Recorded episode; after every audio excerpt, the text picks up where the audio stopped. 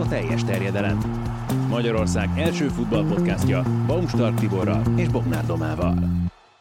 Ezen a héten pedig Sós Márk vendégeskedik nálunk, bár mint hogyha már otthon érezni magát ebben a társaságban, megmelegedett alattad a szék a Spiller TV-ben, és biztosan nagyon, nagyon jó tapasztalatokat szereztél, hiszen ide is mosolyogva jöttél, úgyhogy ennek is nagyon örülünk. És volt egy közös túrátok is Tibivel most a közelmúltban, ami azt jelenti, hogy egy hete gyakorlatilag pont már arra készülhettetek, hogy hogyan juttok el Milánóba, mert gyanítom, volt hogy már... való, igen. igen, gyanítom, hogy már a kifele út sem volt annyira egyszerű. Gyorsan még csak annyit előtte, hogy a Milán-Liverpool BL meccsen voltatok, aki esetleg nem követné Tibit Instán, Facebookon, az nem Az látta. a nagyon kevés ember, aki...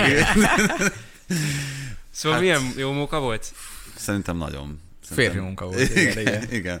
igen, hát nagyon, ez itt azért is volt érdekes, amit mondtál, hogy hogyan készültünk, mert tényleg elég sok előkészületet igényelt itt a különböző dokumentumok beszerzése, mind a... PCR-teszt. Igen, mind az öten oltottak vagyunk, viszont hárman az ötös társaságból keleti, keleti vakcinával, úgyhogy emiatt azért persze volt egy kis aggály, ott márkéknak PCR-teszt kellett, de azért az aggodalmak azok nem bizonyultak jogosnak, azt nyugodtan leszögezhetjük, mert olyan szinten, már bocsánat, leszarta mindenki, hogy milyen tesztek meg papírok vannak nálunk, hogy azt nem lehet egyszerűen elmagyarázni sem. Mi reptéren is? Olaszos is. volt, igen, a, a hozzáállás. Jó, de tehát Magyarországon is azt hiszem az első, első ilyen döbbenet akkor jött szembe velünk, amikor mentünk oda a, a becsekkoláshoz, és akkor megkérdezte az ott álló őr, hogy be vannak oltva? Igen. Na, akkor menjenek. Akkor ezt kell kitölteni, be vagyunk oltva, hát jó. ez, ez volt az igazolás, úgyhogy a kedvencem az, az pedig a stadionnál volt, amikor a, az ötünk közül az egyikünk rossz alkalmazást nyitott meg, tehát nem azt, amiben ez a, ez a QR kód olvasható volt, és erre mondta Bántibi, hogy Zolika a honfoglalót nyitotta meg a telefonján, és azzal lépett be a San Siro-ba. Tehát hogy ennyire volt komoly ez az ellenőrzés, ami egyébként szerintem valahol valahol szomorú, így van, így van. Hogy, hogy ez, ez így zajlik, mert tényleg mindent a szabályok szerint tettünk, meg cselekedtünk, tényleg azt kell mondjam, hogy teljesen feleslegesen. Nézz át a túloldalára. Tehát, hogy az, hogy minden egyes embert így kell lecsekkolni, valószínűleg nem véletlen, hogy Belefáradtak. Véletlen, Ez egész biztos. Meg Olaszországban egyébként is volt egy ilyen érzésünk, Márkal, hogy az ott élők iszonyatosan belefáradtak ebbe a járványhelyzetbe. Hát főleg Lombardiában voltunk, ott a legjobban sújtott az egész járvány Olaszországban, szóval tényleg lehetett érezni azért rajtuk. Nekem az mondjuk feltűnő volt, hogy Olaszországhoz képest nagyon szépen hordták a maszkot az emberek, az nekem tetszett. Igen, ugye nyáron voltam kint Olaszországban egyszer, és akkor is ezt állapítottam meg, hogy maszkviselésre, készfertőtlenítésre adnak. Tehát, hogy ez, ez tényleg szépen beléjük nevelték. Az más kérdés, hogy az olaszok születésüktől fogva nem képesek betartani azokat a távolságtartási szabályokat, amik itt már érvényben vannak több mint másfél éve. Szóval de nem, nem, nem is várható el szerintem egy olasztól. Hát ezt egyik pillanatra a másikra nem változtatod meg. Tehát, hogy azt mondod Matteo lehoznak, hogy ne ölelges, de játékosokat nem tudná megcsinálni. Igen. Nem is teszi. nem, és nem is teszi. kiindulva. Igen, és tehát, még egy, egy ilyen kis apróságot említsek, reggelinél a szállodában egy teljesen értelmetlen szabályt hoztak, hogy akkor nem lehetett oda menni a svéd asztalos pultokhoz, viszont puszta kézzel a, a pincér az kivette neked a zsemlét a... Akihez mind, mind a 200 oda járultunk, akik reggeliztek, nem egyedül mentél oda a pulthoz. Igen, és olyan sor, olyan sor gyűlt föl a reggelinél, hogy három négyzetméteren körülbelül 200 ember állt. Tehát, hogy, hogy ez, ez, a legrosszabb, igen, ez a legrosszabb volt, amit, amit tehettek. Szóval nagyon sok ilyen értelmetlen Igen, ez a repülőnél a sorban állásnál, becsekkolásnál a másfél métert, majd a repülőben ugyanaz a 200 ember egymás mellett ülés. Igen, egyébként a másik, ami, ami szerintem ilyen általános tapasztalat volt, és még nem a focival kapcsolatos, az az, hogy azért elég foghíjasok voltak a járatok. Tehát, hogy mindegyik repülő, amin, amin utaztunk, mert átszállással mentünk ki Milánóba, az szerintem ilyen félházas volt, vagy egy kicsit talán fölötte, de, de én nem nagyon repültem még ennyire. ennyire. Ez sose baj. Igen, kevés ember között. Ez a Tibi mondhatja, persze, én végig úgy ültem, mind a hárman ültünk a három széken. Tibi ott felterengtek, de hát nem baj, persze, jó volt, így nagyon kevesen voltak. Igen, ugyan pénzbe került, de Márkot azért sikerült olyan helyre ültetni, ahol, ahol, ahol sokan voltak. Hát, Még egy dolog szerintem a San Siro-ról érdemes elmondani, hogy ha valaki nagyon föntre vesz egyet, azért az készüljön föl, hogy egy túrázni fog előtte, mert egészen szürreális, hogy milyen magasra kell fölmenni, és amikor ott mentünk fölfelé a lépcsőn, akkor pont ezt beszéltük, hogy most már biztos vége van, nincs. Jó, most már biztos, most sincs. És akkor a 85. ilyennél, akkor na, megérkeztünk, egészen elképesztő magasra. hát igen, ugye a helyünk az nagyon jó volt, mert pont a felező vonalnál ültünk, viszont fölülről a második sorban. Tehát, hogy ez az olyan magasság a San Siro-ban, hogyha valaki esetleg már járt ott, hogy az, az tényleg egy feldolgozhatatlan szint. Tehát, hogyha valaki, valakinek tériszonya van, akkor, akkor oda ne váltson egyet, mert 200 méterre vagyunk a pályától körülbelül, viszont iszonyatosan jól lehet látni mindent, meg olyan, olyan taktikai finomságokat is, amiket egyébként szerintem még a pálya mellől sem lehet úgy Hát észrevenni. onnan biztos, hogy nem. Egyszerűen, mert ugye nem, nem vagy olyan szögben. Én a Spillerről is mindig taktikai kamerán nézem az összes mérkőzést, na most mintha a taktikai kamerán néztem volna élőben a mérkőzést, nagyon jó volt. Már fújt nagyon a szél, szokott lenni itt a tetején. A... Hát a hőérzetem az azért ö, alacsonyabban volt annál, mint a hány fokot mutatott a hőmérő, az, de ezt, ezt már megszoktam, hogy, hogy maga annak idején ugye voltam Winter Classicon is jégkorongban kommentálni, amikor nem mozdulhattam meg, hogy nem tud az ember ilyenkor úgy fölöltözni, hogy ne fázzon a végére. Tehát, hogy ez úgy várom, hogy na, és egyébként is érkezett is úgy a 60. perc környékén az az érzés, hogy de szerencsére olyan közelültünk egymáshoz, hogy melegítettük egymást is. Say no more. Utoljára voltatok a San Siro-ban, már mint ebben? Hát pont erről beszéltünk, hogy nagyon nehéz elképzelni azt, hogy, hogy ezt a hatalmas monstrumot, mert ugye arról van szó, hogy, hogy emellett építenek valamit, tehát hogy, uh-huh. mármint, hogy a San Siro meghagyásával, én nem tudom elképzelni, hogy ezt el lehet pusztítani, ezt a stadiont annyira nagy. Hát el lehet pusztítani, de hogy mi lesz a helyén, az egészen elképesztő, mert tényleg szürreális léptékű. Hihetetlen nagy az a stadion. De azt nem tudom elképzelni, hogy a következő egy-két évben azért lesz ott olyan haladás, hogy főleg ha olaszokat bele számítom ebbe a képbe, képletbe, hogy, hogy ott máshova érkezünk Milánóba.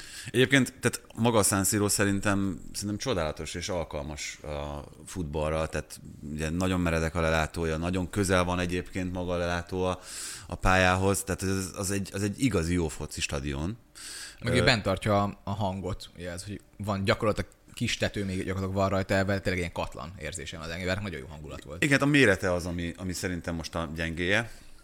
Hát 80 ezer férőhelyes stadionok, azok most már azért Olaszországban azért kisebb létjogosultsággal rendelkeznek. Egy túl nagy. Szerintem igen. Szerintem igen. Hát ugye az Internek a legmagasabb az átlagnézőszáma, akkor, amikor amikor most sajnos a kiindulási alapként gyakorlatilag a 18-19-es szezont vehetjük, mert akkor volt utoljára, hogy egy egész szezont végigjátszottak teljes kapacitási lehetőséggel, és ha jól emlékszem, akkor volt ilyen 50-51 ezer körül az átlag néző, nézőszáma az Internek, ami magas, meg, meg nagyon sok, meg nagyon sok stadiont megtöltene a világon, de egy 80 ezeres stadionban azért az igazolható, hogy Juventus Milán ellen van telt ház rendszeresen, és akkor, akkor még néhány meccsen ilyen 60 ezer fölötti, amúgy, amúgy alatta van.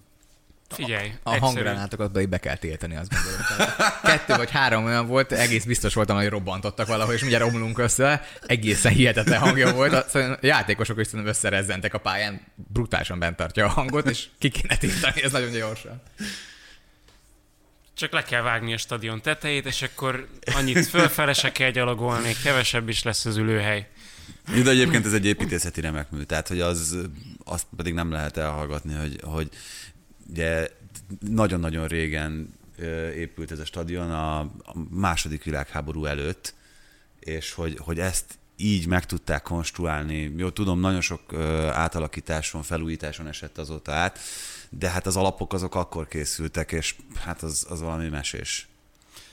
Na, külső megfog, belső megtart. Mi történt a pályán?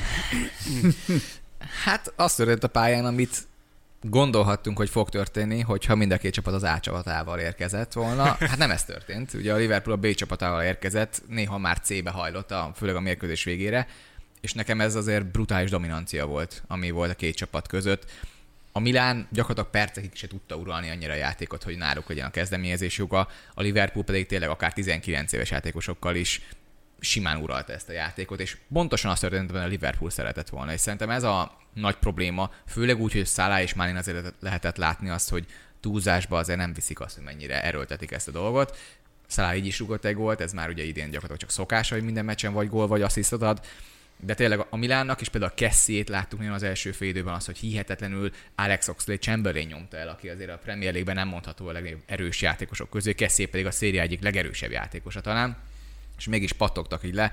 A másik gyenge pont pedig szerintem Teo Hernández volt, akit a szállát teljesen szétszedett, de még akár Nico Williams is simán elment mellette. Igen, egy dolog van, amiben nem értettünk teljesen egyet Márkal.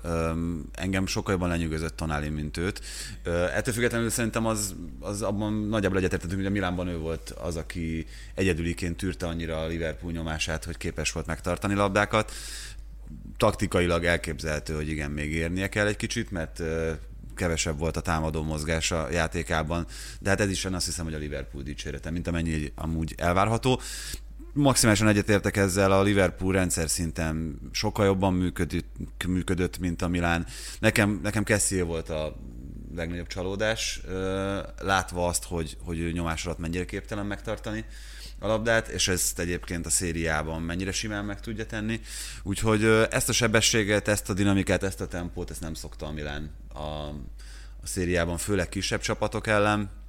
Úgyhogy ennek teljesen természetes következménye volt az, hogy a Liverpool megnyerte ezt a meccset, szerintem egy gólnál nagyobb volt a különbség a, a két csapat között. Viszont, hogyha az egész csoportra nézünk, itt az Atletico Madriddal és a Portóval is kiegészítve, akkor azért azt el kell mondani, amit mutat a végeredmény is, meg a, meg a tabella is, hogy itt ebből a csoportból a Liverpool elképesztő szinten kiemelkedett, uh-huh. és volt egy ilyen hármas boly, aminől tényleg nüanszok döntöttek, hogy a Milánnak a két gyenge Porto elleni mérkőzése, az Atletico Madrid ellen ott az a szerencsétlenül véget ért első, amikor ugye Kessie kiállítása, meg, meg a végén megítélt 11-es döntő szerepet játszott, úgyhogy nem, nem gondolom azt, hogy a Milán számára olyan nagyon lesújtó, vagy, vagy, vagy nagyon ö, elszomorító a kép.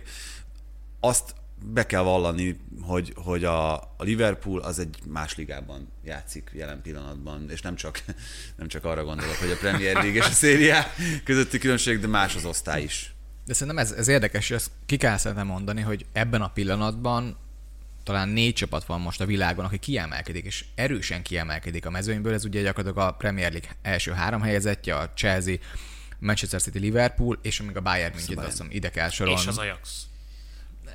Ajaxot nézzük meg, hogy mit fog kezdeni azért ezeken a csapatok ellen, de igen, az Ajax különben nagyon szépen játszik, és a BL-ben is nagyon, nagyon eredményes volt. Én azért megnézném, hogy a Liverpool egy City ellen mit, mit ér ez, amit ők csinálnak, mert szerintem a kamikáze is tud ez lenni ettől függetlenül az biztos, hogy ez a négy csapat szerintem most olyan klasszisen emelkedik ki a mezőnyből, ami alatta, és például egy szériát azért erősen beárazza. De akár a spanyol bajnokságot is, azért fogunk beszélni ma még egy spanyol bajnoki rangadóról, hát azért nem ezt a tempót láttuk. Pont ezt akartam amúgy behozni, hogy akkor most a papírforma alapján lesz egy olyan elődöntőnk a BL-ben, nyilván a sorsolás és rengeteg minden ezt befolyásolhatja, hogy három angol csapat és Bayern München per Paris Saint-Germain per... Per Real Madrid per... Tehát, hogy ott még sokan lehetnek, vagy pályázhatnak eséllyel arra a negyedik helyre, de ez igen. inkább ilyen erős sorrend most. De igen, tehát ez szerintem, és, és pont az egyik sokat emlegetett, meg, meg sokat idézett podcastban, a Totaliben hangzott el néhány héttel ezelőtt az a kijelentés, hogy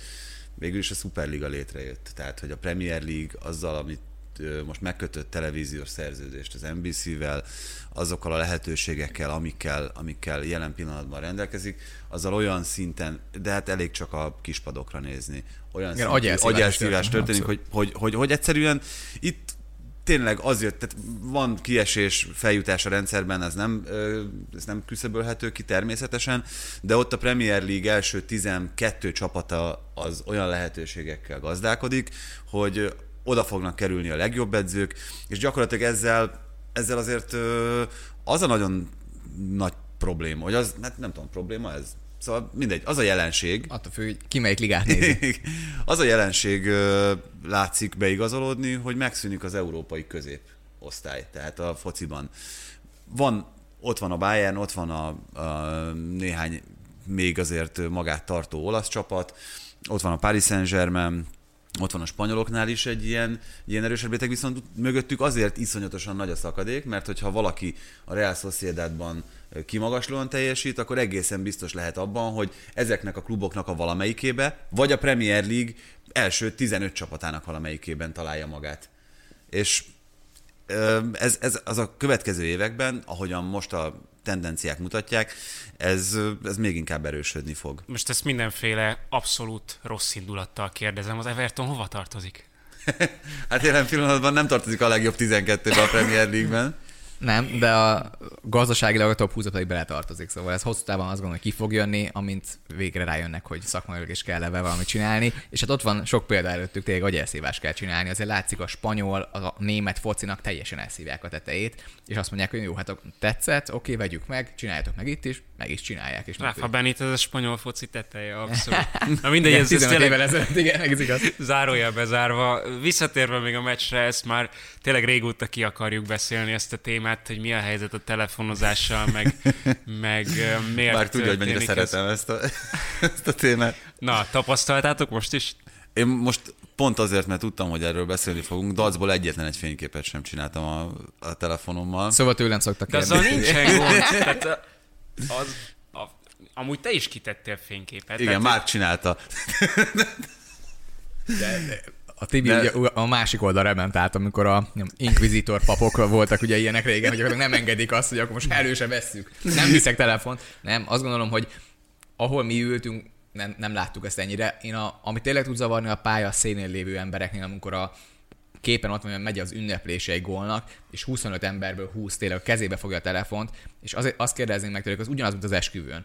Nem fotóz már az esküvőn, mert van egy hivatalos fotós, aki le fog téged is ide fotózni, de egy a párt biztos nem fotóz le, magad a fotózhatod, meg kevesebb kép lesz rólad, de hogy a pályáról, mint ahogy az, a párról ne fotózzál, mert lesz jobb kép. Jobb géppel csinálják, jobb szögből, profik fogják ezt csinálni. Igen, meg 30 kamera veszi az eseményeket, tehát hogy egész biztos, hogy jobb lesz az a videó, mint amit te ott össze húsnyákolsz a, a vonal, mert egyébként ez onnan jutott eszembe ez az egész... Adom, hogy te már ideges vagy, te már be, befeszültél. De ez onnan jött, hogy volt a Chelsea-Juventus meccs, és uh, lehetett látni felvételt arról, hogy a, az egyik szögletet végezték el, már meg nem mondom, hogy melyik kapunál, meg hogy melyik csapat, de lehetett látni mondjuk 30 Reece ember. James volt. Mert valószínűleg, igen. Hát, még te mondtad nekem, szóval Ja, na jó, akkor legalább te emlékszel rá. Mert lehetett látni, és az első két sort mutatta nagyjából a kamera, tehát annyi, akkora volt a látószöge, uh-huh. hogy amikor a szögletet végezték, és a, abból a 30 emberből, aki ott volt a képen, tényleg 20 vette a szöglet elvégzését. Tehát hogyan lehet úgy élvezni a meccset, hogy te, te ott operatőrt játszol a, az első sorban. Tényleg az élménytől fosztod meg magad. Tehát azért mész ki a stadionba, hogy ezt élőben átéld. Nem azért, hogy fölvedd, vagy legalábbis én nekem ez... Ez, ez társadalmi kérdés, ugye? Erősen, mert hogy miért mész el egy hegyre kirándulni, hogyha végén csak arra azért mentél egy fotózzál, mint az őrük, nem pedig azt, hogy nézd a látványt. De ugye kicsit erről is szól az a közösségi média és abban a pillanatban élés, hogy ha felrakom az Instagramra, abban a pillanatban, hogy a Reece James betekerte a és akár gól lett, akkor én két órával megelőztem az összefoglalót, amit mindenki majd fog látni, és akkor hú, mennyi lájkot fog rá kapni. Szóval ez is szerintem benne van, hogy a, a pillanatban élés az annyira benne, benne van most kódolva a, a mai társadalmunkba, hogy azt nehéz kiütni belőle. Jó, de egyébként tehát visszatérve erre, hogy ez az alapszituáció, hogy készítettünk magunkról képet, ezzel az égvilágon semmi problémám nincs, már csak azért sem, mert ez pont Tibi mondta, Bán Tibi, hogy, hogy ő akármikor megy ki meccsre, stadionba, azért csinál magáról képet, mert utána tök jó, hogy földobja, földobja a Facebook két évvel később, hogy itt járt akkor, tehát hogy az dokumentálja. De ez lett szinten. volna az első pont, amiben én vitába szállok veletek, azzal kapcsolatban, hogy ki egy, egy milyen, csinál? mennyit csinál. Nem, hanem hogy mi a cél. De ma még nálam is radikálisabb, látod? hogy mi a célja. Tehát ti azt hiszitek, hogy az a rengeteg ember az azért kamerázik, mert hogy azt majd ő elteszi emlékbe, hogy ott a szöglettel mit csináltak, pedig nem. Na, Tehát engem az idegesít kíváncsi. még sokkal jobban, hogy élőznek a telefonjukkal, ja, aha. és szeretnék, hogyha mások tudnák, hogy amúgy ők kint vannak a Liverpool Chelsea.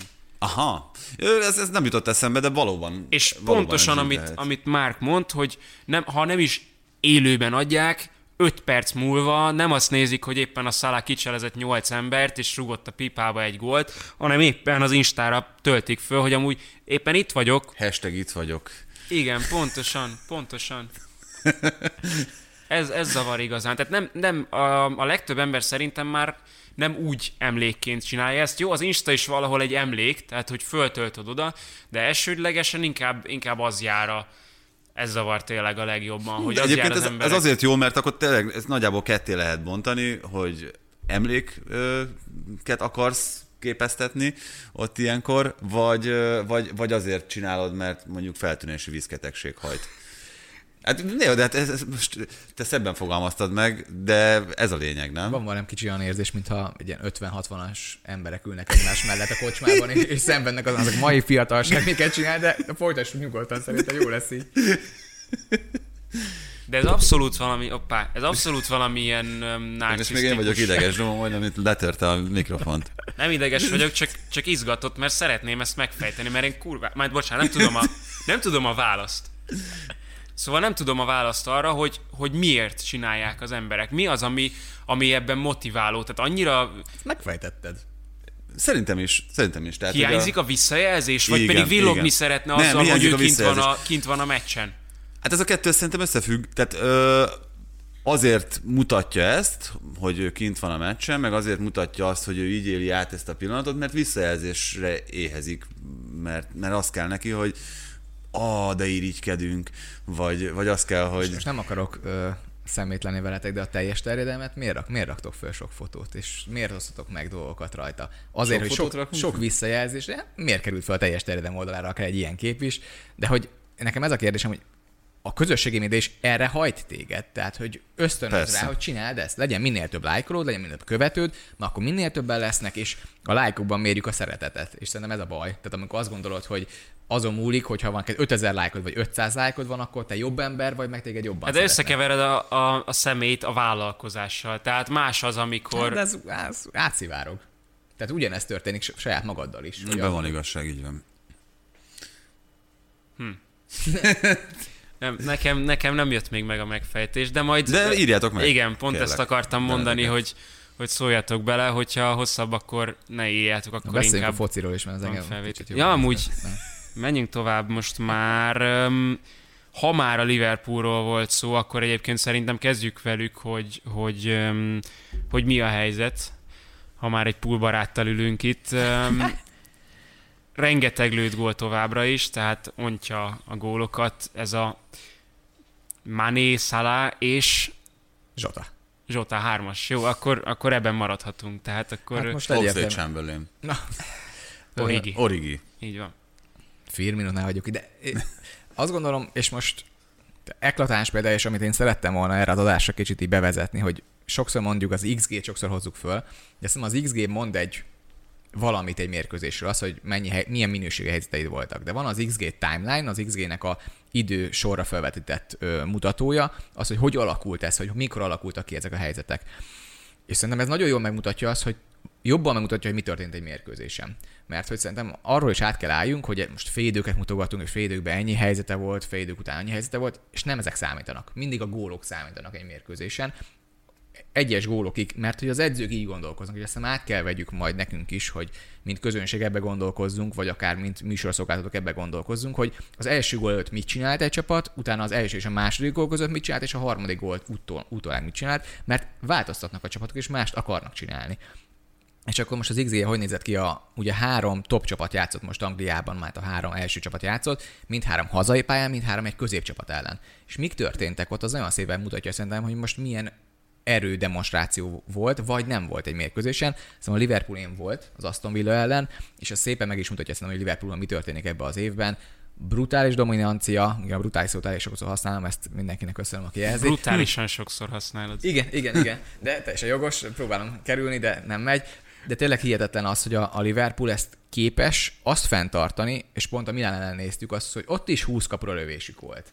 Ami azt gondoljuk, hogy fenntarthatatlan egy, egy szezonban, pedig látod, hogy Közben ez az átlag jelen pillanatban. Igen. Tehát, hogy a, a 20-as átlaga van a Liverpoolnak az összes tétmeccset figyelembe véve. És hát azért Mo Salah hihetetlen ö, szinten játszik, amit viszont talán még fontosabb elmondani az a középpályás hármas, ugye Tiago és Fabinho összeállt most ilyen szinte dupla szűrőként, Tiago sokkal visszább játszik, Henderson pedig ez az előre tolt 8-asként nagyon a jobb oldali félterületben, az ő a 16-osnak a sarkától kicsit visszafelé, a középpálya felé található. Ott játszik nagyon sokat, és ott a Salah, Trent Alexander Arnold, Henderson az össze-vissza kevergetik egymást, és ebből szinte mindig van helyzet egy mérkőzésen, sőt, mindig van helyzet egy mérkőzésen, mert Alexander Arnold így már középpályás játszik, Southgate így már megnyugodhat, most már szélsővédőként is játszott középpályást, Salah pedig folyamatosan szinte csatárként játszik fönt. Nekem nagyon tetszik az, hogy ilyen nagyon pici kis változtatások történnek éve, év közben a Liverpoolban, vagy évek között a Liverpoolban, és ezek nagyon szépen megmutathatóak, és most a számok pedig alátámasztják, hogy Európa a legerősebb támadógépezete most jelenleg itt van. Az abszolút tényleg kétségtelen, hogy a Liverpool brutális támadásban, de... Köszönöm szépen. De hogyha a túloldalát nézzük, az lepett meg a Match of the Day-ben, hogy ugye Tiago és Fabinho játszik hátrébb, mégis úgy emelték ki ezt a védekezést, nem is tudom, talán Shearer emelte ki, hogy um, Henderson-t és Fabinho-t emelte ki, vagy őket rakta négyszögbe ugye a két védővel együtt. Ingatod a fejed? Hát, mert végig Tiago volt, csak nem rakta bele abba a bejátszóba nekem nem volt az a bajom, tök jó, és látszik, hogy Henderson brutál munkát végez el hátrafelé is. Ez most már direkt volt. De, de tényleg az, hogy visszaér, mert onnan vissza kell érni, tehát nagyon magasan van, és vissza kell érni. Szerintem ezt akarta megmutatni Schirrer, hogy igenis az egész középpályát ilyenkor lefedi a Liverpool ö, két játékosa is, különben Tiagot végész lehetett venni ugyanazon a klippen, és akár őt is belehozhatta volna, nem lett volna valószínűleg ennyire szép a, a mm. maga a képen a megmutat, bemutatni ezt a dolgot, mert ugye Tiago ebben valahol a négyszög közepén játszott, az pedig nem, nem mutat jól. Szerintem ezért nem került bele. Az biztos, hogy ez egy rendszer szinten nagyon masszív a, a közepe, a Liverpool, ahol meg lehet azért bontani, ez mindig ugye a, a kontráknak a kérdése. Ha nagyon direkt csapat játszik ellen, hogy nagyon ezt akarja csinálni, ez működik, látjuk a West Hamnél, amit például csináltuk, de akkor minden Brentfordnál láthatjuk, ugyanezt próbálták meg. Nem Na. akarnak fölhozni a labdát, hiszen a pressing az pedig fel van cserélve a maximumra. Ezt akartam még ide behozni, tehát a, a City kapcsán láttam az Atletiken azt a statot, hogy a lövésenként lebontva átlagban mekkora XG-t hoz egy-egy lövés, és ebben a Liverpool a, a lista végén van, de amíg ennyi gólt lő a csapat, addig, addig ez nem baj, hát tehát addig nem baj, ennyi, hogy... Ennyi lövése van, ugye ez a 20, 20 lövés, ez ugye bőven kiemelkedik az egész Premier League-ből, de akár... Igen, a mennyiséggel ezt lehet ellensúlyozni. Igen, tehát, ha nagyon sok kicsi, a, kicsi az érték, akkor hogyha nagyon sok lehetőséget összeadod, akkor a végén ugyanúgy kijön az a magas szám. Tehát, hogy itt szerintem, amit egyébként például a Leedsnél láttunk az előző szezonban nagyon sokszor, ugye Bielszánál egyébként is ez a minden,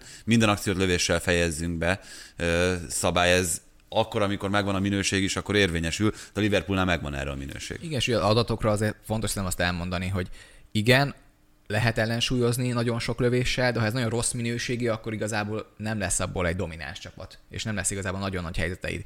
De a Liverpoolnak a legtöbb kialakított zicsere is van, tízzel több, mint a Chelsea-nek vagy a Manchester City-nek. Szóval nem csak az történik, hogy nagyon sok lövésük van, hanem nagyon sok zicsert is alakulnak ki ebből. Jó támadással meccset lehet nyerni, jó védekezéssel bajnokságot.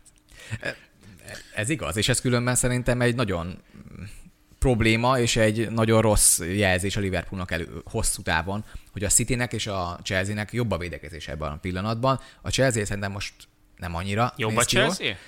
Talán nem, ö, számok alapján még igen, mármint ilyen advanced alapján, tehát haladó statisztikák alapján igen, de most már a Chelsea kapja a gólokat bőven, szinte minden mérkőzésen, a Liverpool pedig egyre több clean sheet hoz, szerintem emiatt ez, ez alakulhat, de a City az, az valami egészen elképesztő. Szóval tényleg azt szerintem historikusan az egyik legjobb védekezés, és ez a védekezésnek ugye a lényeg az, hogy nálunk van a labda, és nem engedünk kontrákat magunk ellen. Ez a rest defense, így hívják ugye angolul, ez gyakorlatilag az, hogy amikor nálunk van a labda, akkor úgy helyezkedünk, hogy a kontrákat megelőzzük. Na ezt a, Liver, ezt a City hihetetlen jól csinálja, a Liverpool ebben kéne még fejlődnie. Hát ez a, igen, tehát hogy ebből látszik, hogy mennyire felépített módon támad valamelyik csapat, hogy igazából kockázatos paszt, támadást akkor indít és akkor vállal be, hogyha mindenki a megfelelő pozícióban áll akkor, amikor amikor ez, és hát ez elkezdődik. Joao Cancelo, ugye? Hát Joao Cancelo, Bernardo ahol, Silva, igen, tehát hogy itt azért nyilván, hogyha személyekre bontjuk le azt, hogy ez miért működik jól, akkor megtaláljuk ennek a fő felelőseit. De egyébként az érdekes, amit itt mondtatok, hogy a Liverpoolnál aggódni kell. Pont ezért nem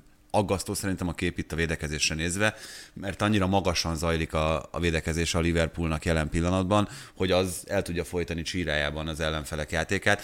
Nagyon kíváncsi leszek majd a Liverpool-Manchester City-re a következőre, mert most ez a két csapat, ez abban, abban hihetetlenül jól teljesít, hogy a Liverpool ellen gyakorlatilag nem tud senki építkezni jelen állás szerint. A City játék azért támadójáték azért erre épül, tehát hogy ők, ők hátulról építkeznek, ők nem fognak továbbra sem előre írvelgetni labdákat, hogy, hogy itt ebből az egyébként hát egymásnak azért viszonylag ellentmondó, meg szemben álló taktikának melyik lesz a nyertese? Térjünk vissza erre a hétvégi három meccsre szerintem, és a Cityvel folytassuk egy pár gondolat erejéig, hogyha már szóba kerültek hiába ezek a domináns támadójátékok, akár a Liverpooltól, akár a City-től, ezek a hétvégi győzelmek nagyon nem voltak annyira egyértelműek. Gondolom, hogy itt is szóba jön az, amit mondtál, hogy a gólonként, vagy a gólok előtt és a gólok után teljesen máshogy kell néznünk egy meccset.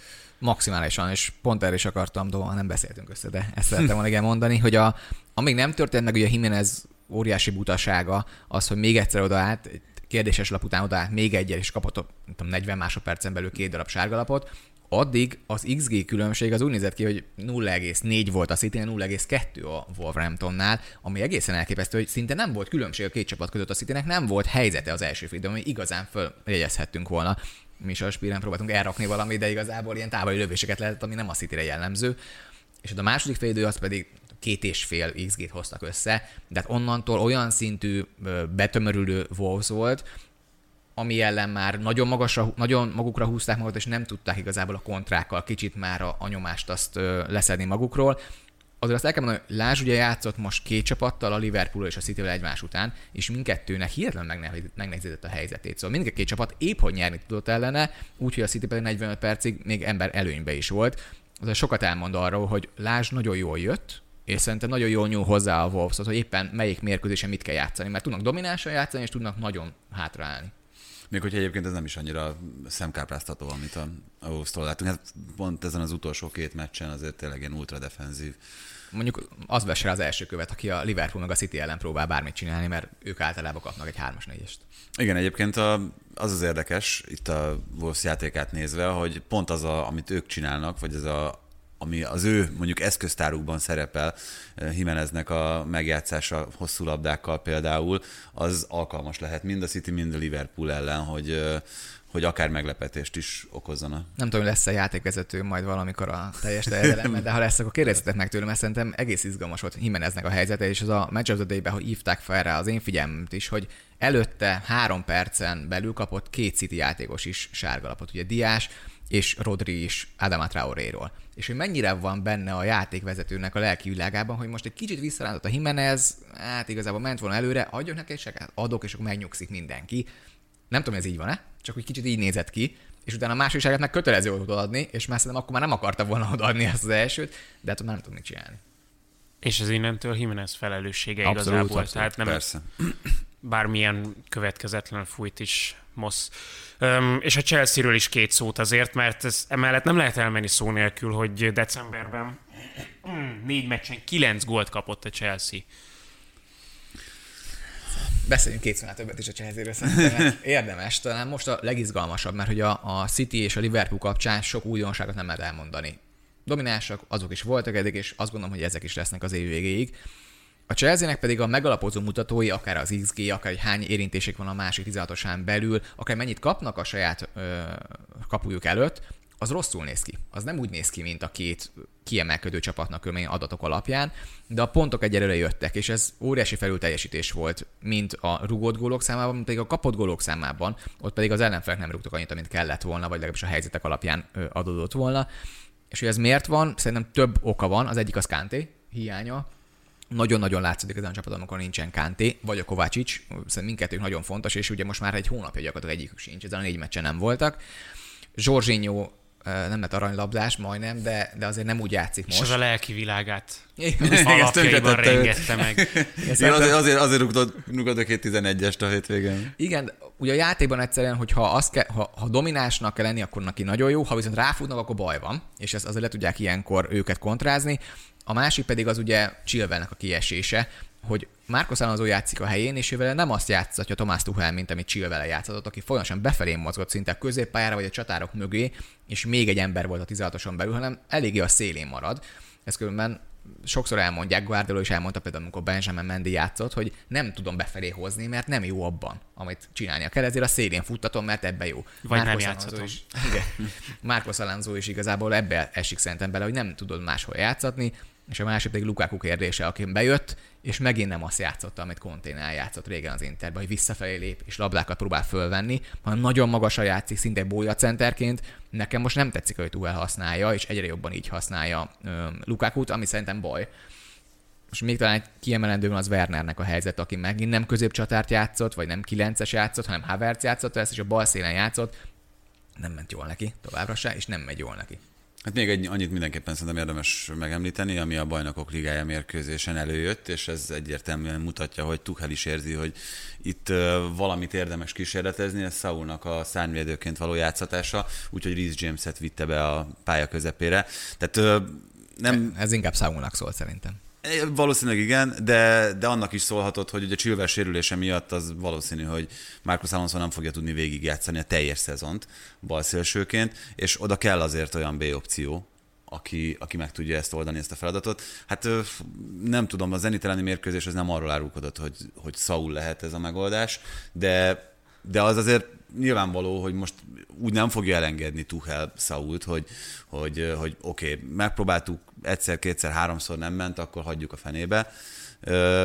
Valamit még mindenképpen szerintem ezzel a helyzettel akar ő kezdeni. Nálam sokkal égetőbbnek tűnik az a probléma, hogy négy olyan belső védője van a Chelsea-nek, aki 2022 nyaráig van a klubhoz kötve. Rüdiger Aspilicueta, Thiago Silva, Thiago Christensen. Silva és Christensen. Ugye Thiago Silváról talán Fabrizio Romano igen. igen. odaírta, hogy, hogy szinte biztosan hosszabbítani fog. Hogyha a másik hármat nézzük, három hete van a Chelsea-nek, hogy megakadályozza azt, hogy bárkivel tárgyalhassanak. Hát itt Rüdiger szerintem a legérdekesebb helyzetben lévő Chelsea belső védő, mert Két 11-est harcolt ki a hétvégén, bocsánat. Hát többek között, igen, meg hát hetek, hónapok óta ő az, aki kihagyhatatlan a Chelsea védelméből. Ezt azért nem láttuk még Tuchel érkezése előtt, hogy lesz ilyen pillanat a Chelsea életében, amikor Rüdiger kihagyhatatlan lesz a, a Chelsea-ből. Egészen magas színvonalon teljesít, hihetetlen önbizalommal, nem csak a védekezésben oldja meg a feladatát egyébként, hanem abszolút érezhető a jelenléte folyamatosan, amikor ott van a pályán, támadásokban, pontrugásoknál, minden szituációban, és nem tudom, tehát nem látok bele a játékos fejébe, de, de ezek után gondolhatná úgy az ember, hogy na, megjött az az edző, aki kihozza belőlem a maximumot, aki bízik bennem, akivel gyakorlatilag megvolt a közös siker, bajnokok ligája győzelem, és akkor ezek után a három említett közül az ő távozása tűnik a legbiztosabbnak. Hát a Aspilicueta talán a legbiztosabb, mert ő már talán be is jelentette, vagy hát már nagyon úgy tűnik, hogy ő nem fog játszani, ugye nem is alapjátékos, csak csereként játszik, ha kell, ő valakit le kell cserélni, pedig ugye alapból a csapatkapitánya a Chelsea-nek, de ő azt gondolom, hogy a, a, a kora miatt is tart most ebben a pillanatban itt, hogy Rüdiger menni fog, azt én is így látom, és pont ez egy érdekes, és szerintem jól világította rá Tibi arra, hogy Rüdiger ebben a rendszerben nagyon jól néz ki. Ugye nagyon sok szabad területet is kap, hogy előrefelé menjen, ugye pont az a szélsük akár befelé mozgásával, akár a szél megtartásával, neki óriási területe van, amit nagyon szeret is bejátszani. És azért a, a Leeds ellen is az a, a harmadik gól utáni gól öröme, ahogy elfutott a pályaszín, azt mindenkinek ajánlom, hogy nézze. Nem, nem is tudom, ritkán látni az ilyet középső védőtől, de az biztos, hogy a egyik kult szereplője a Chelsea-nek most. És talán a legjobb játékos ebben a pillanatban Reece James mellett, aki nagyon jól játszik, és el fog menni, szerintem, és egy négyvédős rendszerbe szenvedni fog. Egy négyvédős rendszerbe szenvedett, amikor a Chelsea-be itt volt, és az folyamatosan kikerült a kezdőből, mert nagyon sok hibát csinált. És most ezek a hibák, ezek mögé Tiago Silva szerintem nagyon fontos, hogy ott legyen mögötte, ha ő játszik, és az sokkal jobban is néz ki Rüdigernek. Én ezért féltem Rüdigert, a Chelsea pedig azt átkozhatja a szerencsét, hogy ha most kéne eladni akár Rüdigert, akkor az 40-50 millióba kerülne bárkinek, akik meg kéne vennie. Ha most ingyen elmegy és kapja a 200, 300, 400 ezer fontos fizetést, amit most ő szeretne kérni, az szerintem egy óriási, óriási túlfizetés lesz valakinek, aki nem a Chelsea. Egy védőt már igazolt a Real Madrid ingyen, ugye a Real talán a, a befutó erre. Hát igen, A harmadik olyan belső védője lehetne a. Real Madridnak, aki imád a támadásokkal föllépni. Amíg ott van Casemiro, addig ebből nincsen gond, de ezt a témát, ezt most szerintem um, hagyjuk, inkább beszéljünk Rangnickról és a Manchester Unitedról, 2 per 2 eddig a mérleg, mindenki happy, a United pedig bejelentkezik a negyedik helyért. Bejelentkeztek a negyedik helyért, hogy mindenki happy, érdekes az egész United. Nekem az is érdekes benne, hogy mondogatunk nagyon, hogy nem számít itt a taktika, meg a taktika, meg a számok fölállásában. Na, Rányi fogta, az ráverte a 4-2-2-2-t erre a United keretre is. És beszéltük ezt, a, én is akár másik podcastban is, hogy igazából ez működhet, ez a keret, mert nem áll messze attól, hogy ez jól működjön, és úgy néz ki, megtalálta azt a kezdőt, amit szeretett volna Rányik. Hogy Ronaldo ebbe hogy játszik, én összegyűjtöttem azt, hogy hány nyomás helyezett, ami előtt itt volt Rányik, és most mennyit helyez rá. Átlagosan mérkőzésenként három vagy öt nyomás helyezett Ronaldo, ami brutálisan kevés, ugye az egész top 5 bajnokságban a legkevesebb volt. Most már ez tízre fölment, tehát duplázta a Ronaldo konkrétan, és Fred az, aki egészen elképesztően jól játszik ebbe a rendszerben, és akinek gondoltuk is, hogy jól fog állni ez a rendszer, miért valamikor 33 nyomás helyezett most a Norwich ellen a, a ellenfelek, ellenfelekre, ez az egész Premier League-ban az egyik legtöbb volt az egész szezonban. De azért azt mondjuk el, ez a magasan tolt el, ö, letámadás, azért ez nem úgy néz ki, mint egy volt rányi csapatnál, vagy akkor egy, egy tuheles, egy kloppos letámadás, amikor tényleg rányomják a, a gegenpressinget akár valakire, hanem itt azért elég mélyen tudnak akár helyezkedni, és tényleg a gegenpressing működik, ha elveszítik a labdát, azonnal próbálják visszaszerezni, és ez sokszor jól működik. Ne felejtsük, a Norwich ellen játszottak, a Young Boys játszottak, a Crystal Palace játszottak, ahol a Palace a legjobb csapat, aki nagyon rosszul játszott ellenük, de XG-ben 1,1-et tudtak összetermelni, és akkor most szereztek 2 XG-t, úgyhogy ebből egy 11-es volt 0,75 század. Szóval egyre a támadásban ez nagyon rosszul néz ki az United, szerintem statikusak, nincs igazából kidolgozott rendszer, mit szeretnének, de amit szeretett volna Rányék, össze akarta rakni ezt a csapatot, hogy a védelem összeálljon, az összeállt, most úgy néz ki. Lindelőfnek az elég rosszul hangzott az, hogy légzés nehézségekkel hagyta el a pályát, de elvileg nincsen nagy problémája hogy ezután mi lesz, hogyha Bájnak kell játszani közép, középső védőként egy letámadásban, az, az problémát jelenthet. Hát meg nyilván az is problémát jelenthet, hogy beírra azért négy meccsnél többre nem számíthatsz egy húzamban a múlt tapasztalatai alapján, tehát nagyon-nagyon sérülékeny játékosról van szó sajnos. Maximálisan. De szerintem nem is akarnak rászámítani, vagy várják már, hogy Varán visszatérjen, és az jól fog állni ennek a csapatnak én azért azt mondanám, hogy nézzük meg, hogy mit fog csinálni a csapat, amikor játszik már, akár nem csak egy top 6 de egy Tottenham ellen. Mert akkor nagyon más helyzetben lesznek, amikor nem az van, hogy egy most lesz ilyen? Hát most nem is tudom, hogy kivel fognak a következő, de most a következő fordulóban már jönnek nehezebb ellenfelek a Unitednak. Különben nem is talán még a következő 3-4 fordulóban egész jó sorsolás a Unitednek. Newcastle azt most a hétközi, nem? Igen, az, az, az sem nehéz talán. Nehéz. Hát de Ragnék pont ezt nézték, hogy amikor megérkezett Ragnék, akkor ez, ez egy jó sorsolás most egy új edzőnek. Hogy igenis van 6-7 olyan mérkőzés, ami felhúzó mérkőzés egy kicsit, és ezen lehet bizonyítani ami pedig Ronaldo vagy rúg egy gólt, vagy pedig jól esik el a 16-oson belül, ami teljesen jogos volt, én azt tényleg lerántotta, addig igazából ez, ez működni fog ez a rendszer, mert Ronaldo szállítja gólokat. Brentford, Brighton, Newcastle, Burnley. Ja. Mm. Hát a Brentford például nehéz lesz, mert a Brentford át fogja rugni ezt a letámadást, és utána akkor Maguire meg Bayern keverekednie, az nem is a legjobb. Igen, Membeumóékkal, ami egy emberes feladat. És Maguire össze el kell mondani, hogy ebbe a szezonban az egyik legrosszabb teljesítő United játékos szerintem. Tehát ha ő továbbra így folytatja ezt, és nem lesz valamilyen nagy változás, és Dehá nem menti meg sokszor a fenekét ennek a Unitednak, amit most megcsinál, most már hosszú ideje ebbe a szezonban, akkor itt ez a bajok lehetnek hátul.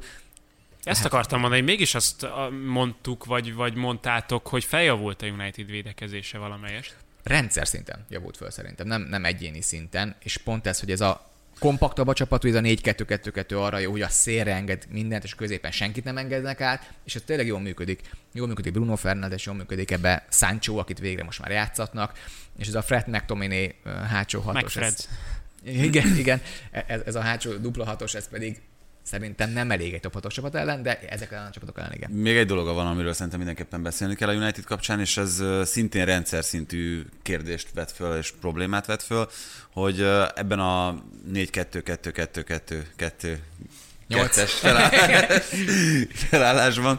Ebben azért egészen más szerep jut a szélsővédőknek. Van Bissaka vagy Daló? Hát ebben a rendszer biztos, hogy Daló. Tehát, hogy Tehát akkor ez azt jelenti, hogy Van Bissaka helye az teljesen megkérdeződik? Vagy akár mondhatjuk, hogy ki is szorul, hogyha Ez marad az alap? Hát nézzük meg Dálót, hogy hogy fog játszani. De hogyha jól fog játszani, akkor szerintem sokkal jobban áll ez a szerep neki, mert ugye nagyon magasan kell helyezkedniük, az pedig Van a problémája. De az biztos, hogy ha, ha futni kell, az meg Van meg jobban megvédekezni kell, az mert neki megy jobban. Ez szerintem lehet, hogy meccstől is függeni fog, hogy mit fog majd felrakni Rányik, és ez nem rossz két választás ilyen szempontból, hogy lehet, ha támadni akarunk, inkább Konzervatívabb esetben Van Bissaka, mhm. Amikor támadunk, akkor Dáló. Még valami bennetek ragadt a Premier League kapcsán? Nagyon sok minden. De én csak az, tényleg ez a, a, a pont az, azt majd a elején végén. mondtam, az, az, az, az XG-nek a különbsége az, hogy például a Chelsea, a Leeds ellen, igenis, ott változott. Volt, amikor a Leeds teljesítette fölül. A City azért konstansan mentek fölfelé, persze az ember hátrány után. A Liverpool konstansan tartotta fönt, és a United is olyan volt, hogy a Norwich néha megelőzte, néha nem. Tehát azt érzem, hogy itt vannak olyan csapatok, akik nagyon kiemelkednek, szerintem az a City és a Liverpool, és ha én nekem most fogadnom kéne, akkor azt mondom, ez a két csapat fogja megnyerni. Valamelyik ez a kettő csapat közül nyeri meg a bajnokságot, és talán azt is mondom, hogy el fognak lépni, szerintem a Chelsea-től, és talán a Chelsea a harmadik lesz. Ha ez a forma ki megmarad, mert ez a forma a Chelsea-ben nem az a szint, mint a első kettőben. És akkor az utolsó körben fog eldőlni? Reméljük. Hát nézzük, legyen olyan, mint a Forma 1-ben, és akkor rendben leszünk szerintem. Igen, még egy dolog, amit, amit mindenképpen szeretnék bevallani, hogy azon kaptam magam a hétvégén, hogy egy kicsit elkezdtem szurkolni a Newcastle-nek. Nem magam sem Valljuk- értem miért. valljuk meg bűneinket. Egy négy, igen, egy négy nullás vereség után. Nem, ö, a- egy egész egyszerűen annyi van mögötte, hogy azért ezt talán már többször is mondtam meg, meg ö, mindig úgy az alapján döntöm el azt, hogy melyik Ja, hogy csapat el... szimpatizálsz a szaudiakkal. A szaudiakkal leginkább, Új- új de, az, tulajok, a, igen. igen, de, de, de közülük is a legjobban Amanda Stavely-vel. Nem, Eddie Howe-val. Tehát, hogy nekem a, az az edző az, ami, ami a leginkább kialakítja a véleményemet egy adott csapatról, és nekem én szerettem az ő munkáját a Bournemouthban is, és tetszik az, hogy ezt a Newcastle-t megpróbálja úgy átformálni, hogy, hogy futballozzon is a csapat, meg esetleg még eredménye is legyen, uh-huh. és van, van ott több olyan figura, mármint a Newcastle-ben, aki, aki szerintem amúgy jó játékos lehet, tehát Callum Wilson nekem az egyik kedvencem a befejező csatárok közül, Sam Maximen játékát nagyon nagy élmény nézni, és én Sert is csípem a, a védők közül, de mondjuk rajtuk kívül nem tudnék olyat mondani, aki, aki egyértelműen Premier League szintű, úgyhogy ez egy ilyen tök érdekes kihívás, hogy innen ebből a helyzetből, ebből az egyébként nagyon, nagyon szánalmasnak tűnő állapotból, amiben most főleg ezzel a 4 0 vereség után vannak, föl tud állni, meg, meg, meg ki tudják-e hozni, úgyhogy maga... Tud eleget igazolni. Nem, Nem, mert maga, de hogyha nagyon sokat igazolsz, azzal is azért nagyon kockázatos helyzetbe kormányozod magad. Szóval maga az egész kísérlet az, ami számomra izgivé vált, és, és mondom, és most itt a hétvégén kicsit sajnáltam őket, ahogy pofozta a Leeds őket, mint egy, mint egy ilyen, ilyen boxzsákot. Hát azért azt szerintem tegyük ki, hogy az jó tett ennek a Premier League-nek, hogy voltak változások hátul, mert most úgy néz ki, hogy kicsit kompetitív lett hát. Tehát nem az lesz, hogy akkor már megvan a három kieső, és igazából már fél évnél tudjuk, hogy mi történt. Pedig Igen, az elmúlt haladtunk. szezonokban ez volt a jellemző azért. És, és most is efelé haladtunk a Norwich két pontjával, meg a Newcastle győzelem nélküli szériában, nem tudom, tizen nem tudom hány mérkőzésen át. Most ez jobban néznek ki minden csapat lent, hogy mennyire fognak itt magukkal rántani oda a sárba, és próbálnak egymással dögönyözni, azért úgy néz ki, hogy a, Watford, Burnley, Newcastle, Hát ez lehet, ez lehet az elmúlt szezonokban mindig túlélő Burnley-nek a, a nagy pekje, hogyha a körülötte játszók Ez szomorott. hogy a körülötte játszók most azért nem, tényleg nem olyanok, mint amilyenek az elmúlt évben voltak, vagy az elmúlt években voltak, hogy, hogy elég valamilyen szintű kiegyensúlyozottság ahhoz, hogy, hogy te mindig a vonal fölött maradjál. Mert most láthatóan nem, tehát hogy azért ott nagyon közel vannak egymáshoz. Nagyon dolgoztak az újságírók azon, hogy megtalálják a Forma 1-es párhuzamokat. A Newcastle-nél az volt, hogy van Max és Louis is a csapatban, ugye Max az Ellen Sam Maximin és Jamal Lewis. Jamal Lewis volt, akit kifényképezték valahonnan, hogy, hogy most egymás mellett vannak pont, és mindegy. Igen, kicsit erőltetetnek érzem. nem, nem, csepet se. Abszolút nem. Elhagyjuk Angliát, és a Madrid derbit még rád kényszerítettük, rád erőltettük itt a, a hétvége legvégén. Nekem az első dolog, ami feltűnt, és ezt már mondtam a stúdióban is a, a meccs előtt a többieknek, hogy mi az a két kispad, ami, ami ott helyet foglalt a Bernabeu-ban. A két klubnak a két-két legdrágább igazolása története során a padon ült. A Real Madridnál ez Eden Hazard és uh, Gerett Bale?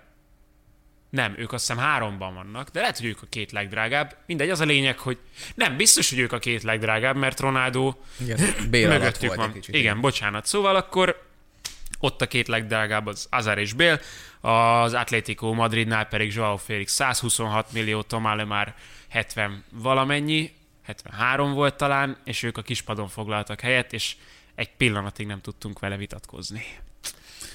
És az a csere, Rendjén van ez? amikor, amikor bejött ugye az a dupla csere az Atleticonál, a- ott azért úgy föl, fölhúztam a A szemüvegeket. Félix le már jött be pont egyébként. Igen. Ne, nem tudunk vitatkozni Lemárra? Hogy ő játszon? Akkor egy Carrasco helyén a kezdőben a nem vagyok benne biztos különben, hogy, hogy Lemár mondjuk akár középső középpályásként nem nézett volna ki jobban ezen a mérkőzésen az Atletikóban. Nekem meglepő volt, amit Simeone csinált, főleg úgy, hogy ez a 4-4-2 egy 4-3-3 ellen, egész egyszerűen tudjuk, hogy számban, mennyiségben kevesebben vannak a középpályán. Ami nagyon szépen kijött, hogy néha próbálták letámadni a Madridot, de mindig volt egy középpályás, akit ebből ki tudott for- forogni. Casemiro, Kroos, Modric azt kikérem magamnak, hogy még mindig ez a hármas a középpályája Real Madridnak, de úgy néz ki, hogy ez. A másik, amit kikérem magamnak, az egy Luka Modric, aki eh, nem tudom, egy, egy zseni. Tehát Abszolút. ezt az embert egyszerűen nem lehet egyrészt elnyomni, és nem lehet nyomás alá helyezni. Amikor pont beszéltük, hogy ki az, aki bírja ezt az óriási pressinget, amit majd hozni fognak, na ők bírják. Tehát ez látszik, hogy amit ők művelnek a nyomás alatt, az tényleg az, az művészet, ahogy Modric kihoz a labdákat ritkán nézek nagyon hosszan spanyol mérkőzés, mert kicsit zavar az, hogy kevesebb, az intenzitás az kevés benne, de hogy igenis néha az Atletico megpróbálta őket letámadni, de esélytelen volt ez ellen a, a madridi labda kihozatal ellen. Ami viszont azért ki kell mondani, hogy ez egy brutálisan pragmatikus Ancelo- Ancelotti és Real Madrid volt. Tehát amit műveltek, az az volt, hogy jó, tartogassuk hátul a labdát, és amikor följebb jön az Atletico egy kicsit, akkor kontrázzuk meg őket, és ez nagyon szépen működött is külön a mérkőzésen. Vinicius Junior nagyon okos már, hogy nem csak a szélen, hanem igen, ha kell, akkor keresztben mozog. Benzema, ahogy visszafelé lép, és ezeket játsz ezt a hamis kilencest, majd érkezik a kapu elé. Az első gól az egy az egy csoda volt, amit csinált a Madrid, ahhoz, hogy ahogy Benzema megkapta, ahogy Vinicius Junior végfutott a, a védelem előtt gyakorlatilag, és várta, hogy mikor kaphatja a kiugratást, Benzema pedig megvárta, hogy minden védő befon, befut szinte a saját kapujába, és kaphatja vissza a 16-osnál, befejezés pedig tökéletes volt. Nekem kicsit az, az zavart, hogy nem éreztem azt, hogy egy igazán jó meccsterve lett volna bármelyiknek, vagy domináns meccsterve volna bármelyiknek. Senki nem akart uralni, uralni ezt a, ezzel a mérkőzésen, azt akarta, hogy oké, nyomjuk át a másikra, mert Simonnak is a 4-4-2-je az azért működik jól, amit több éve jól működik, mert visszaállnak. De hogyha 4 2 föl akarsz menni és letámadni akarsz, az nem működik jól. És erre hozta például ránk ezt a 4-2-2-2-t, hogy ugye minél jobban a pálya közepét zárd le. És ez működött volna, azt gondolom például mondjuk egy Real Madrid ellen, és hogy igenis szoríts ki a kifelé a szélére. Ők menjenek el inkább, mint az, hogy és akkor nem tudom, fel menni fusson, mint az, hogy Modric fusson a védelmedre, szerintem jobban jársz vele. És én, nekem ez zavart egy kicsit, hogy ez nem működött, viszont Joao Felix nagyon jól szállt be. Tehát például Felix nagyon jól szállt be, Lömár nekem az szélen kevésbé tetszik, mint akár ilyen támadó középpályásként. Én őt odaraktam volna, de maga a mérkőzés az kicsit olyan volt nekem, hogy főleg 2-0 után teljesen megállt az egész, és ma Madrid nagyon nem akart semmit se csinálni, csak túl lenni ezen a mérkőzésen, és addig is egy kicsit olyan volt, hogy ilyen macskaeger játék volt, hogy várták, hogy gyere, gyere, gyere, egérkém, ez az Atletico Madrid volt, és ha jössz, akkor megyünk előre.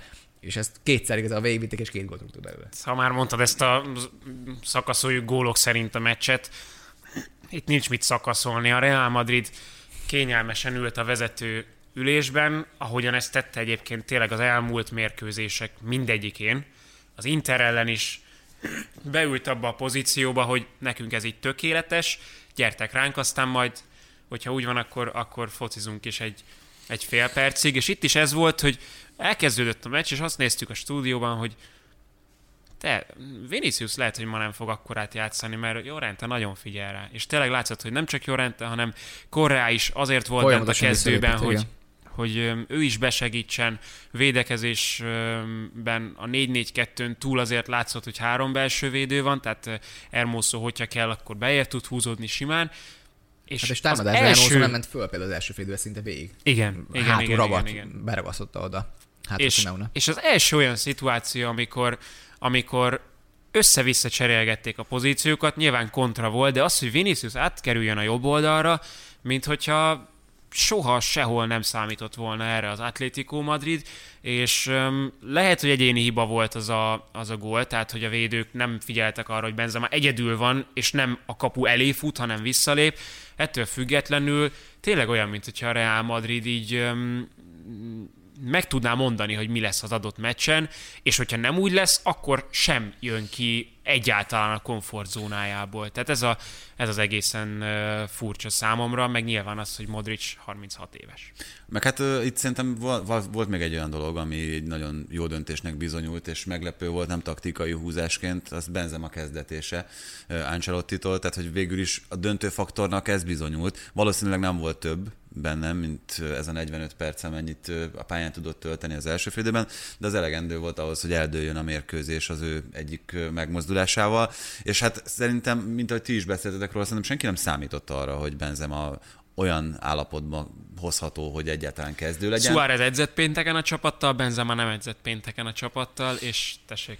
Igen, tehát hogy ezek, ezekben szerintem azért Ancelottit nagyon sokszor kell dicsérni szerintem amiatt például, ahogyan az ilyen nagy meccsekre összeállít csapatokat. Mindig a Liverpool-Napoli elleni meccsei jutnak eszembe, ahol egyébként az amúgy nem mindig jól funkcionáló Napolit, azokra a meccsekre mindig össze tudta úgy rakni, hogy ő képes volt megfékezni azt a Liverpoolt is, ami nagyon-nagyon keveseknek sikerült. Tehát, hogy ezekben szerintem hát nyilván a rutinja miatt is, meg, meg amiatt, hogy rengeteg van a fejében, amit, amit a futballból tudni kell, nagyon jól szokott gondolkozni. Érdekes, amit mondasz, szerintem is jó meccs terveket talál ki, viszont nagyon gyorsan dobja oda a játékosnak a gyeplőt, hogy akkor innentől a ti dolgotok, hogy csináltok. Ugye ez Vinicius Juniorra, a Benzemára nagyon igaz, hogy igazából ők döntenek arra, mit csinálnak. Látszik, hogy viszont van egy elképzelés, amit kell csinálni. Jovic bejött a második félidőben, és ő is folyamatosan visszafelé lépegetett. Hát Benzemát játszott gyakorlatilag. Igen, hát nem ment annyira jól neki, de különben megcsinálta, és, a, a, és az Atletico Madrid mire vannak tanítva ezek a védők, hogy nem léphetsz ki a védelmi áncodba, és nem léptek ki, és Jovic ilyen volt 10 méteres területebe kapta a labdát a második védő közepén, amikor 2-0-as hátrányban volt az Atletico Madrid, és nem merte feltolni odáig Simeone a véde- védekezését, hogy azt mondjuk, oké, okay, ameddig tart, addig megyünk föl. Ugye például a Liverpool ezt csinálja, hogy ameddig tart a másik csapatnak a támadó első játékosa, addig mi megyünk, és letoljuk őket a pályáról. Ezt nem meri megtenni, és ameddig ezt nem teszed meg, és nem teljes csapatként nyomod le a másik csapatot, mindig ki fognak bújni alóla, és érkezni fognak ezek a kontrák. Nekem még ez volt a kérdés, hogy ebből szerintem több kontra azért kijöhetett volna. Nagyon sokszor valami technikai hiba csúszott bele a megvalósításba, hogy hogy indultak el, akár Vinicius junior akár Asensio-tól a szélén. Tehát voltak azért ilyenből problémák az, hogy ez most összejött, az pedig azt érzem, hogy ha ekkora előnybe vagy technikailag egy bajnokságban, mint ahogy szerintem most a Real Madrid van az egész spanyol bajnokság fölött, akkor megteded ezt, amit mondtál, Doma, hogy hátradőlsz, és azt mondod, gyertek, próbáljátok hát Innentől kezdve az egész szezonra nézve ezt megteheti a Real Madrid. Akkor az előny, annyira magabiztos a, a helyzete, hogy nem, nem üthet be szerintem akkora krach, ami elbizonytalanítsa őket, akár csapatszinten, akár egyéni szinten. Tehát, hogy ez már egy ilyen nagyon kívánatos állapot minden játékos számára, hogy Mondtad, még beleférhet a hiba is, beleférhet az is, hogy oké, okay, egyszer igen. botlunk. Nem ezért érdekes, hogy Benzemát miért játszott a 40 percig, nem? Tehát, hogy ez, azért ez elég egy kockázat volt. Most valami történik Benzema rásérül a sérülésére, és elszáll két-három hónapra, azért az már baj. Ha Jovic van egyedül neked, az baj.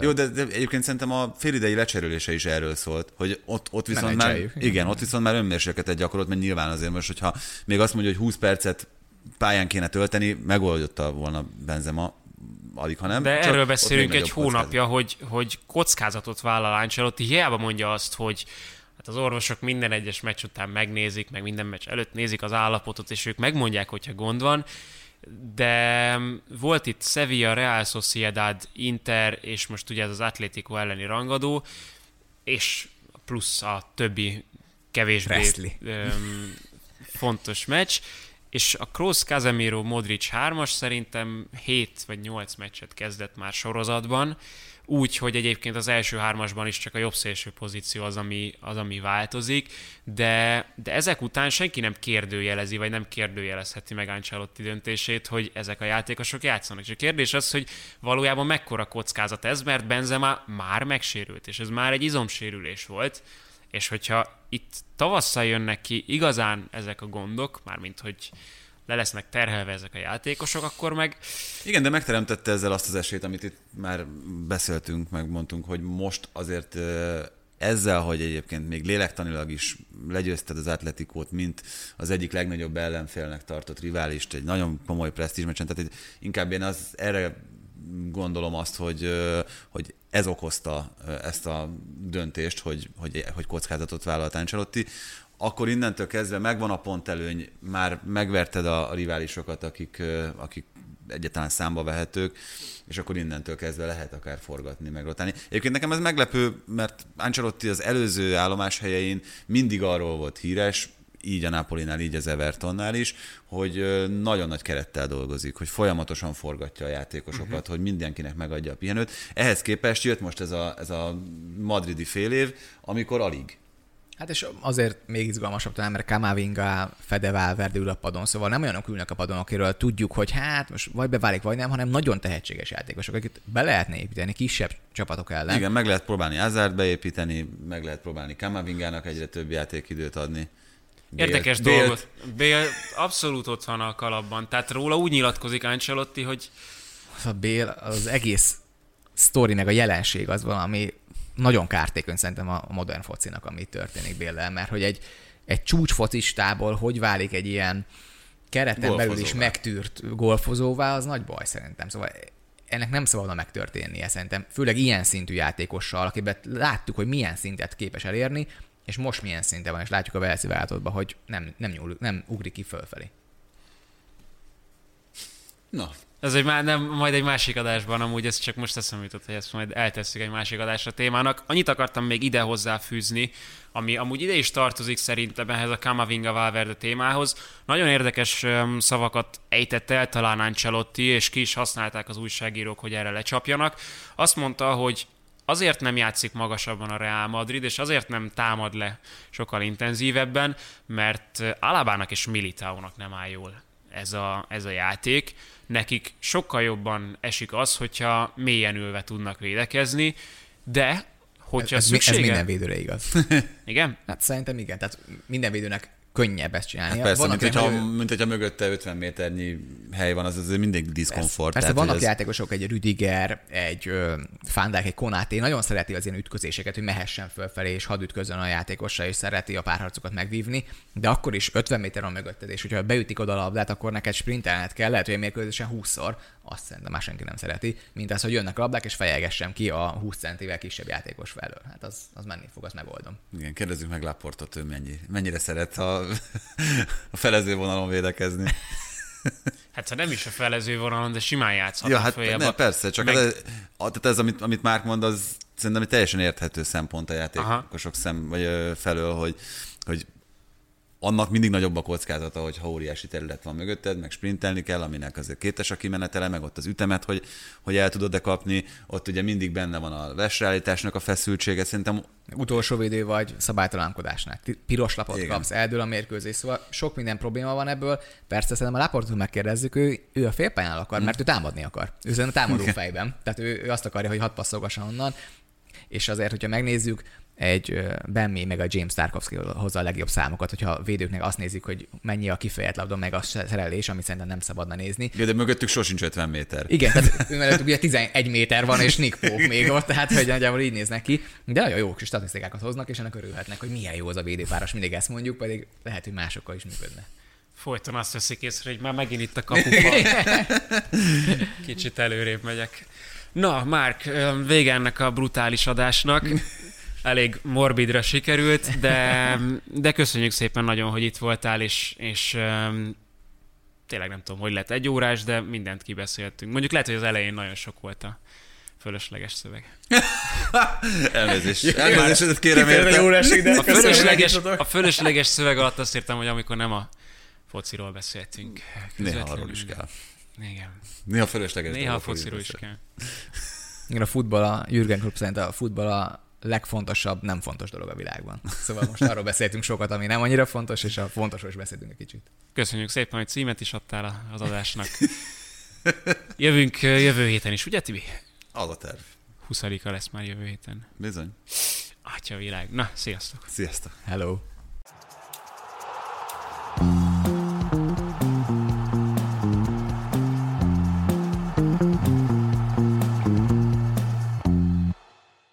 Ha más podcastekre is kíváncsi vagy, hallgassd meg a Béton műsor ajánlóját. El tudod képzelni, hogy a podcastet, amit éppen most hallgattál, fél év múlva már a mesterséges intelligencia generálja? Mi sem. De ha érdekel, eljött már a gépek lázadása. Hallgass bele az Embertelen podcastbe. Orsós Lajos vagyok, a műsor házigazdája. Egyelőre még élőben. Egyelőre. Fedezzük fel együtt, hogyan ismerkedik, randizik, mesél és vitatkozik Betty és Péter, két teljesen mesterséges intelligencia. Lajos, a podcast címét mond még egyszer, Léci. Oké. Okay. Embertelen podcast. Ez a műsor a Béton közösség tagja.